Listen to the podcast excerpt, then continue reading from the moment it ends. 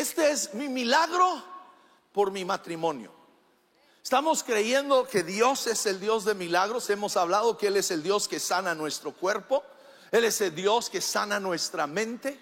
Él es el Dios que sana nuestras familias, relaciones entre padres e hijos, hijos y padres. Y Dios quiere sanar matrimonios. Tiene aquí el versículo de Primera de Tesalonicenses 5:11 que dice, así que aliéntense y edifíquense unos a otros.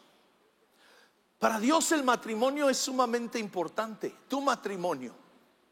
Pero tú y yo no vamos a aprender de Hollywood, de las telenovelas, de las películas, cómo tener un buen matrimonio. Ellos no saben nada de eso.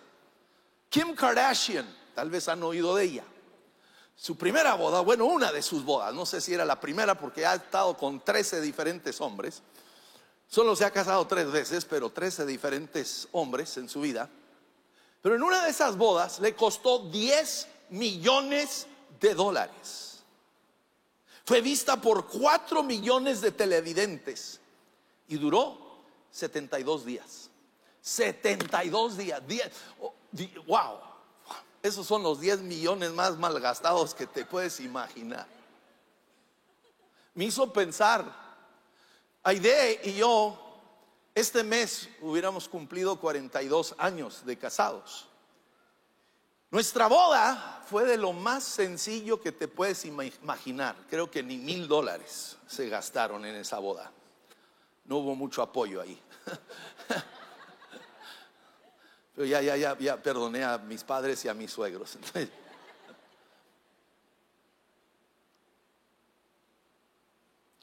Hollywood no nos puede enseñar nada sobre el matrimonio. Mujeres, dejen de estar viendo las películas y, ay, si así fuera mi viejo. No es una realidad lo que ves en las películas. No. Tú y yo tenemos que buscar nuestras respuestas con Dios. Y, cuando Jesús estaba aquí, Jesús recuerden, es Dios, es Dios encarnado. Vinieron con él los fariseos y le preguntaron, es Mateo 19:3, le preguntaron, ¿está permitido que un hombre se divorcie de su esposa por cualquier motivo? En ese tiempo, ellos, tú podías divorciarte de tu mujer si veías otra más bonita. Tú te podías divorciar de tu mujer si te quemaban los frijoles. ¿Ah? No, no, no, eh, ellos eh, por eso le preguntan, por cualquier motivo. Pero fíjense lo que Jesús les contesta. Dice, ¿no han leído, replicó Jesús, que en el principio el Creador los hizo hombre y mujer? ¿Los hizo qué?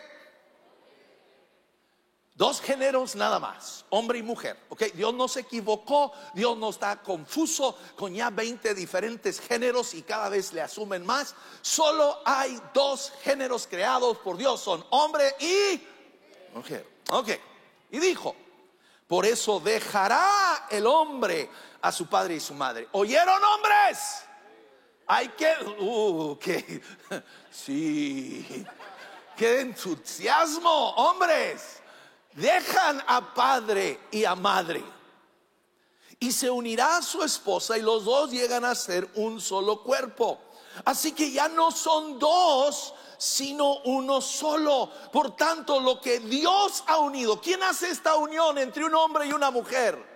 Dios, no el juez, no el gobierno. Es Dios quien instituye el matrimonio, es Dios quien define el matrimonio, no el gobierno.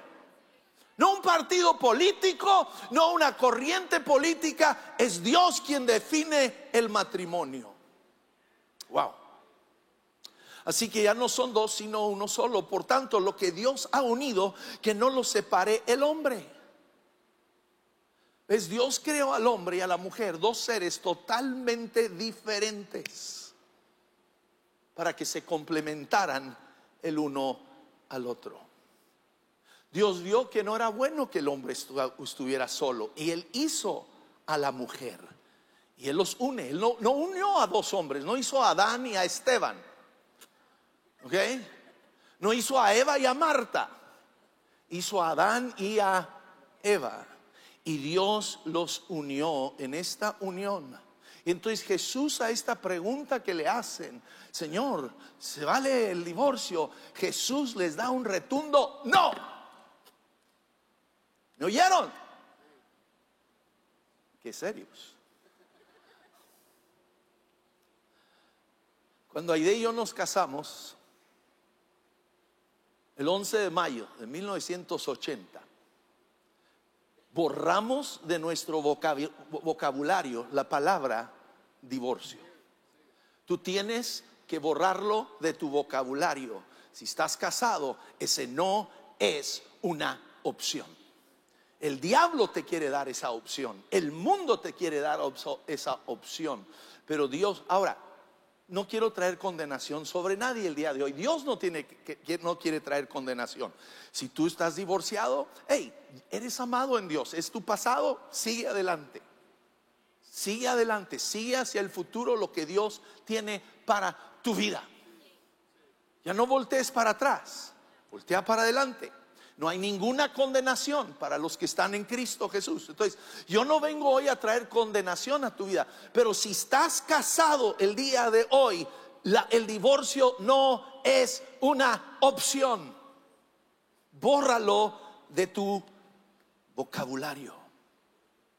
De hecho, nos dice Malaquías 2:16, yo aborrezco el divorcio, dice el Señor Dios de Israel. Ahora, entonces, el diablo odia el matrimonio. Dios odia el divorcio. ¿Por qué? Quiero ver tres cuadros del divorcio, un, perdón, del matrimonio. El primero es que el matrimonio representa a Dios aquí en la tierra. El matrimonio es la imagen de Dios aquí en la tierra. Vamos al principio, Génesis 1, verso 26, y dijo, hagamos al ser humano a nuestra imagen y semejanza. No dijo al hombre, al ser humano. Y Dios creó al ser humano a su imagen, lo creó a imagen de Dios, hombre y mujer lo creó. Dios crea esta unidad entre un hombre y una mujer con Dios en el centro y es lo que representa a Dios aquí en la tierra. Él creó este cuadro para que el mundo pudiera ver. Jesús hablaba de que Él y el Padre eran uno. Y como Él y el Padre eran uno, tú y yo fuéramos uno en Él. Entonces, el cuadro que Dios deja al mundo, que refleja la gloria de Dios, Dios el Padre, Dios el Hijo, Dios el Espíritu Santo, tres en uno, lo vemos en el matrimonio, un esposo, una esposa con Dios en el centro es uno solo. Es uno solo. Por eso el Satanás odia el matrimonio entre un hombre y una mujer porque es la imagen de Dios aquí en la tierra. Ahora, si tú y yo entendemos eso, entendemos mi matrimonio es la imagen de Dios aquí en la tierra. Tú y yo, nuestro matrimonio tiene que ser un testimonio al mundo. Nuestro matrimonio, escúchenme, nosotros que somos hijos de Dios, nuestro matrimonio tiene que ser un testimonio al mundo de la unidad que tenemos en Dios. El mundo debe de ver reflejado en nuestro matrimonio. Debe ser muy diferente a los matrimonios del mundo. Tu matrimonio y mi matrimonio debe demostrar el amor de Dios. Al amarnos el uno al otro. Debe demostrar la fidelidad de Dios al ser fieles el uno al otro. Debe demostrar el perdón de Dios al perdonarnos los unos a otros. Debe demostrar la misericordia de Dios en acción, la paciencia de Dios, el gozo de Dios. Nuestro matrimonio, hombre, mujer, escúchame, debe ser un reflejo de Dios aquí en la tierra. Y no le eches la culpa a tu pareja Vete en el espejo. Hombre, mujer, vete en el espejo antes de, ay, es que mi marido, es que mi mujer. No, no, tú y yo juntos tenemos que luchar para que nuestro matrimonio sea un reflejo de la gloria de Dios aquí en la tierra. Debemos de reflejar la naturaleza y el carácter de Dios en nuestro matrimonio. Entonces, el primer cuadro es que el matrimonio de un hombre y una mujer con Cristo en el centro es el reflejo de Dios en la tierra. Número dos, el matrimonio representa a Cristo y la iglesia. Es el apóstol Pablo en Efesios 5 que nos dice, por eso dejará el hombre a su padre y a su madre y se unirá a su esposa. Otra vez, tienen que dejar a quién? A padre y madre. Señores, ya corten el cordón umbilical con mamá. La van a amar, la van a honrar, pero ya no es, ay, mami necesita, y mami para acá, y mami para allá. Ya estás casado. Gracias, hermanita. Por eso dejará el hombre a su padre y a su madre, se unirá a su esposa y los dos llegarán a ser un solo cuerpo. Eso es, dice aquí, un misterio profundo. Yo me refiero a Cristo y la iglesia. Es esta unidad entre un hombre y una mujer. El esposo representa a Cristo y la esposa representa a la iglesia de Jesucristo en esta unión. Hombres, empiezo con ustedes, con nosotros. Tú y yo tenemos que tratar a nuestra esposa de la manera que Cristo trata a la iglesia. Tú y yo tenemos que tratar a nuestra esposa como Cristo trata a la iglesia. ¿Cómo lo trata? Efesios 5:25, esposos, amen a sus esposas. ¿Qué dice? Amen a sus esposas. Así como Cristo amó a la iglesia y se entregó por ella para hacerla santa. Sabemos que Cristo Jesús se entregó, entregó su vida, murió en la cruz por su iglesia, por ti y por mí. Hombre, tú y yo debemos de amar a nuestra esposa con un amor que se sacrifica. Tú y yo morimos a nosotros mismos por el bien de nuestra esposa. Tú y yo morimos a nuestros anhelos, a nuestros deseos, por ver cumplido los anhelos y deseos de nuestra esposa.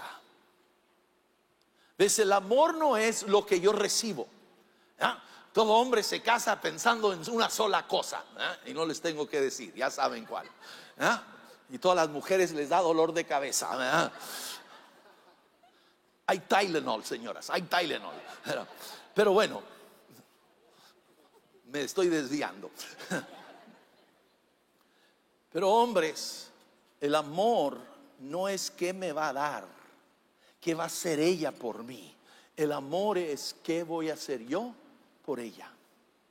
¿Qué voy a dar yo por ella? Que estemos dispuestos a sacrificar por ella, luchar por ella, que estés dispuesto a luchar por ella, por, por su bienestar. Tu esposa, hombre, escúchame, tu esposa necesita sentirse amada, protegida, necesita sentirse que es la única en tu vida.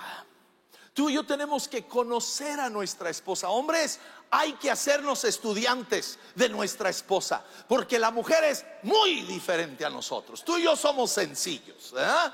Danos de comer ¿eh? y estamos felices.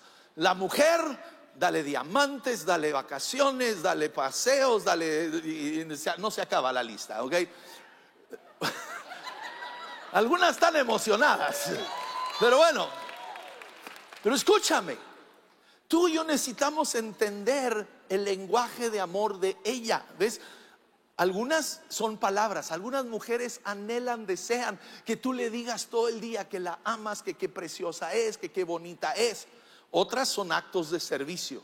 Le encanta que le estés ayudando en la casa y, con los hijos y en otras áreas. Otras les encantan los regalos. Que le traigas un regalito de aquí, que otro. Ese no fue el idioma de mi mujer, idea Yo le traía regalitos de todas partes y ahí se quedaban en un closet. Otros es tiempo de calidad. Les encanta que te sientes a escucharlas hablar por horas y horas y horas y Amén. Ya descubrimos la tuya.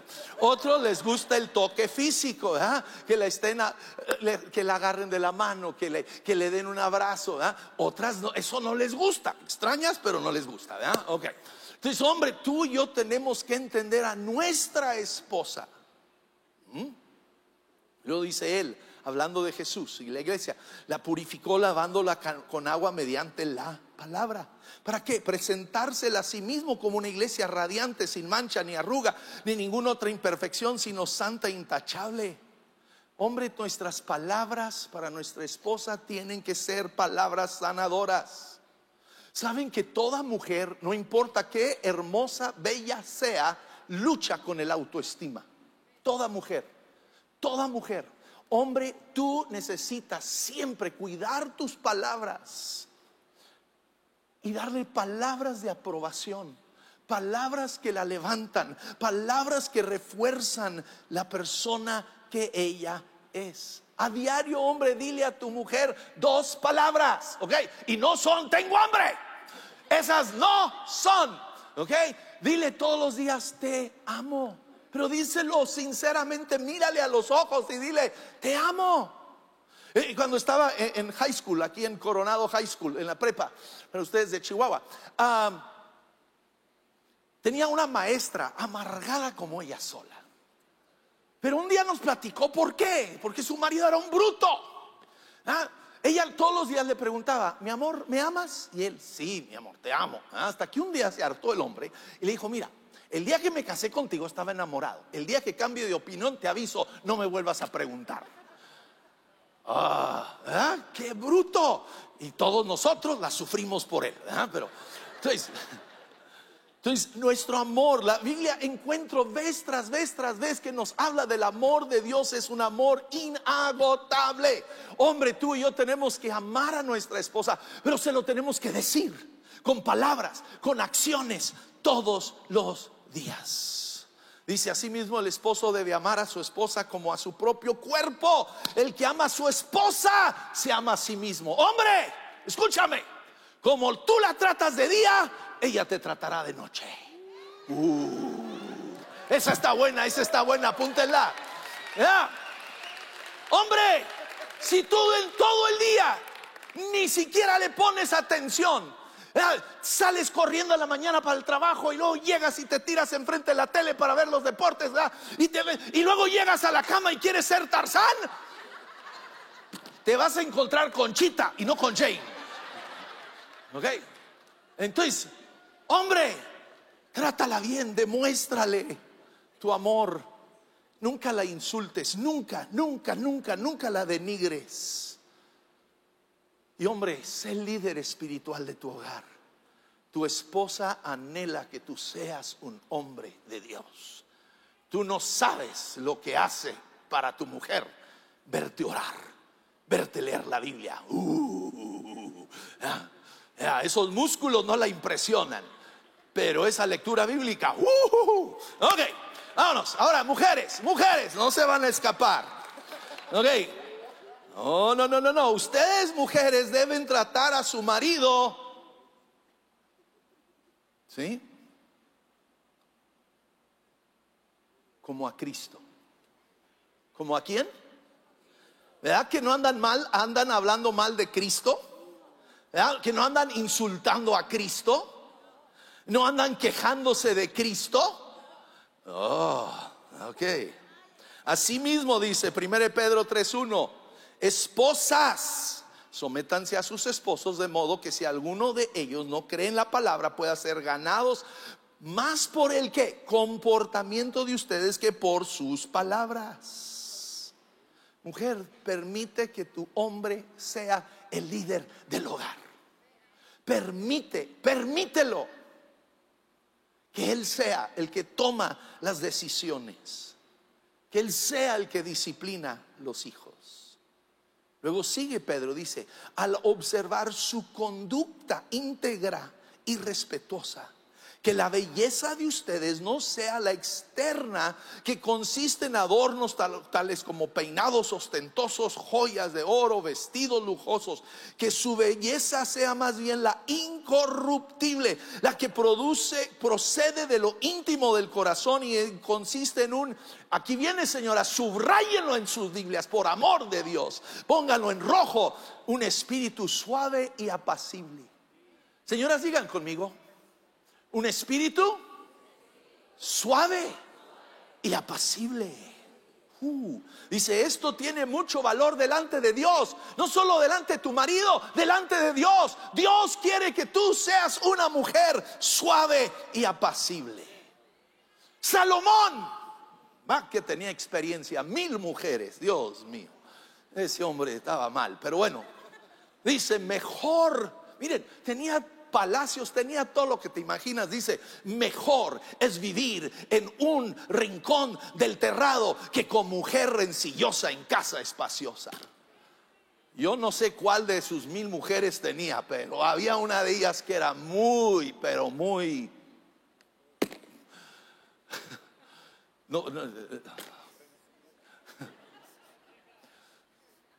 difícil. Mujer, tu marido se enamoró por ti, contigo, porque eres dama, eres mujer, tienes curvas suaves en tu cuerpo, tenlos en tu espíritu. Que no tengas un cuerpo así y por dentro ¿ah? un espíritu odioso. Tu carácter, mujer, es lo que atrae a tu marido. Luego nos habla de Sara. Dice que obedeció a Abraham, es 1 Pedro 3:6. Obedeció a Abraham y lo llamó su Señor. Dice, ustedes son hijas de ella, si hacen el bien y viven sin ningún temor. ¿Saben? Sara obedeció a Abraham cuando Abraham fue un cobarde. Cuando Abraham fue un cobarde y le dijo, diles que eres mi hermanita. Y un hombre un rey la toma, ah, es tu hermanita, véngase para acá, princesa. Y se la lleva a su palacio, la mete en su recámara y si no es porque Dios la defiende, usted ya se puede imaginar. Y a pesar de ello, escúchame, Sara no le perdió el respeto. Sara lo honró. Mujer, lo que más desea tu marido de ti es que lo respetes, que lo respetes, que lo honres como el hombre que él es. Mujeres, dejan de estar diciendo, ay, mi cosita, ay, mi amorcito. Deja de usar diminutivos, es tu hombre. Ah, ah, ah eso. Ah, sí. Ahora honra a tu marido. Mujer, tú necesitas ser la porrista número uno de tu marido. Yo todavía recuerdo una de nuestras primeras casas que teníamos. Cuando llegaba yo y me estacionaba en la cochera, la ventana daba directo hacia la cocina. Y recuerdo multitud de noches que Aide me vería llegar y se ponía a brincar así de felicidad de verme llegar. Y no hay nada que me ministró más que eso. Señora, que tu marido sepa que cuando llega a casa hay una mujer que con gusto lo recibe. Hay una mujer que le va a echar porras, que va a decir, este es mi hombre, este es el hombre que yo amo, que le va a aplaudir. Cada hombre necesita. Escúchenme, señora, ¿sabe por qué los hombres tienen amoríos? No tiene nada que ver con que, ah, es más joven, es que es más bonita. No, hombre, terminan en veces con unas más feas que la F mayúscula. Pero encuentran una mujer que los aplaude. Una mujer que cree en ellos. Mujer, sé el porrista número uno de tu marido. Y termino número tres. El matrimonio es la imagen de Dios en la tierra. El matrimonio es la imagen de Cristo y la iglesia. El matrimonio también, terminó con este, representa un pacto. Malaquías 2:13 nos dice, otra cosa que ustedes hacen es inundarla de lágrimas el altar del Señor. Ah, vienen y lloran y todo. Ah, lloran y se lamentan porque Él ya no presta atención a sus ofrendas ni los, las acepta de sus manos con agrado. Y todavía se preguntan por qué. Ayunas, oras, clamas a Dios, pides bendición de Dios y no sucede nada. Dios no te contesta. ¿Por qué? Dice, porque el Señor actúa como testigo entre ti y la esposa de tu juventud a la que traicionaste, aunque es tu compañera, la esposa de tu pacto. Digan conmigo, el matrimonio es un pacto, no es un contrato. Hay una gran diferencia. En un contrato, yo, ¿qué hago? En un contrato yo protejo mis derechos y limito mis responsabilidades. Pero en un pacto es diferente. En un pacto yo cedo mis derechos y asumo mis responsabilidades. ¿Ves? En un pacto, que es el matrimonio, un pacto, no es de 50-50. ¿Ves? El, el, mundo nos ha mentido. Ah, el matrimonio es 50-50. ¿Qué sucede en uno de 50-50 cuando uno tiene un mal día y solo trae 40? Ya quedamos cortos. En un pacto cada uno viene con el 100%. Yo vengo con el 100 y aunque mi pareja se sienta mal y solo llega con el 50, todavía nos sobra porque yo traigo el 100. Y aún, y aún cuando mi pareja falla y no trae nada, yo todavía traigo el 100 y le seguimos adelante. Ese es un pacto. A eso Dios nos llama. Tú y yo, hombre, mujer, traemos el 100% a la mesa todos los días. Todos los días. No es, ah, pues si ella hace, yo hago. Si él me cumple, yo le cumplo. No, no, no, no. Yo le voy a cumplir aunque él no cumpla. Aunque ella no cumpla. Tú y yo damos el 100. Me encanta Cantares 8:6 dice, grábame como un sello sobre tu corazón, llévame como una marca sobre tu brazo. El Señor me hizo pensar en los tatuajes. Y lo triste es que hay muchos que su tatuaje va a durar más que su matrimonio. La tinta que traen en su brazo es más fuerte la unión de su matrimonio. Y no debe ser así. Él está diciendo, Dios, tú me has marcado, tú me has sellado. Es el anillo de bodas que uno se pone en el día de bodas. Es hecho de oro. Habla de un valor y no tiene fin. Es, no tiene fin, es, es una, un círculo sin fin y habla de que es un compromiso hasta que la muerte nos separe. Es un compromiso. ¿ah? Tal vez nos matamos, pero no nos vamos a separar. ¿ah? No nos vamos a separar. Es para toda la vida. Es todo lo que me sé de la canción, ¿ok? No sé. Y no sé cantar. No es hasta que, ay, ya engordó, no es hasta que, ay, ya perdió el trabajo y no tiene el coche que me gustaba. No, no, es para toda la vida. Sigue Cantares, ahí dice, fuerte es el amor como la muerte y tenaz la pasión como el sepulcro. Qué raro comparar el amor con la muerte, pero ves, nadie se escapa de la muerte, nadie. Y nadie en su matrimonio debiera escaparse el amor el uno del otro. No. Como llamas divinas es el fuego ardiente, el amor. Ni las, escúchame, esto es tan importante, ni las muchas aguas pueden apagarlo, ni los ríos pueden extinguirlo.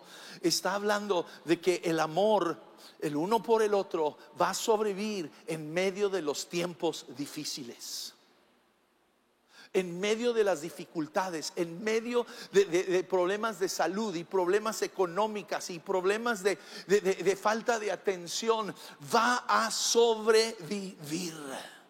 Los problemas de la vida no van a pagar nuestro amor y nuestro compromiso el uno con el otro. Dice, si alguno ofreciere todas sus riquezas a cambio del amor, solo conseguiría el desprecio.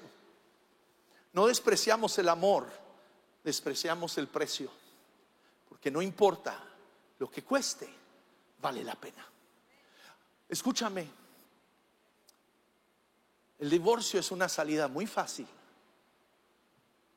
pero que cuesta muy caro. Y en veces el quedarte casado parece ser difícil, parece ser imposible, pero si permanecemos, Dios con el tiempo trae milagros, trae sanidad. Encontramos el libro de Oseas, es un profeta y Dios, la Biblia no nos da detalles, pero por alguna razón su esposa lo deja. Se va a la prostitución. Fíjense lo que Dios le dice a Oseas que haga, porque yo sé, yo entiendo. El adulterio es horrible. Es destructivo, es doloroso, pero no tiene que ser el fin. Dios le dice a Oseas, el Señor le dijo, ve y ama otra vez a tu esposa, aun cuando ella comete adulterio con un amante. Dice así que la recuperé pagando, tuvo que pagar por ella, tuvo que comprar a la esposa infiel, tuvo que volver a ganarla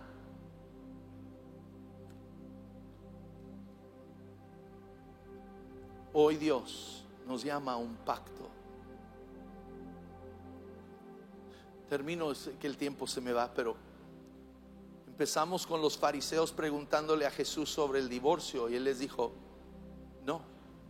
Y ellos entonces le siguen con otra pregunta, ¿por qué entonces mandó Moisés que un hombre le diera a su esposa un certificado de divorcio y la despidiera? Y él les corrige, porque Moisés nunca mandó Dijo, Moisés les permitió divorciarse de su esposa por lo obstinado que son, respondió Jesús. Pero no fue así desde el principio. El divorcio sucede, escúchame, porque uno de los dos o los dos permiten que su corazón se haga duro. Hay una condición médica, la tuve que buscar, ¿ok? se llama miocardiopatía hipertrófica, MCH, donde el corazón se endurece. Básicamente lo que leí le dan seis meses de vida. Si tú y yo permitimos que las cosas de la vida endurezcan nuestro corazón con nuestra pareja, el matrimonio va a morir. No es el deseo de Dios no es el plan de Dios. Dios quiere que aún cuando hemos fallado podamos perdonarnos.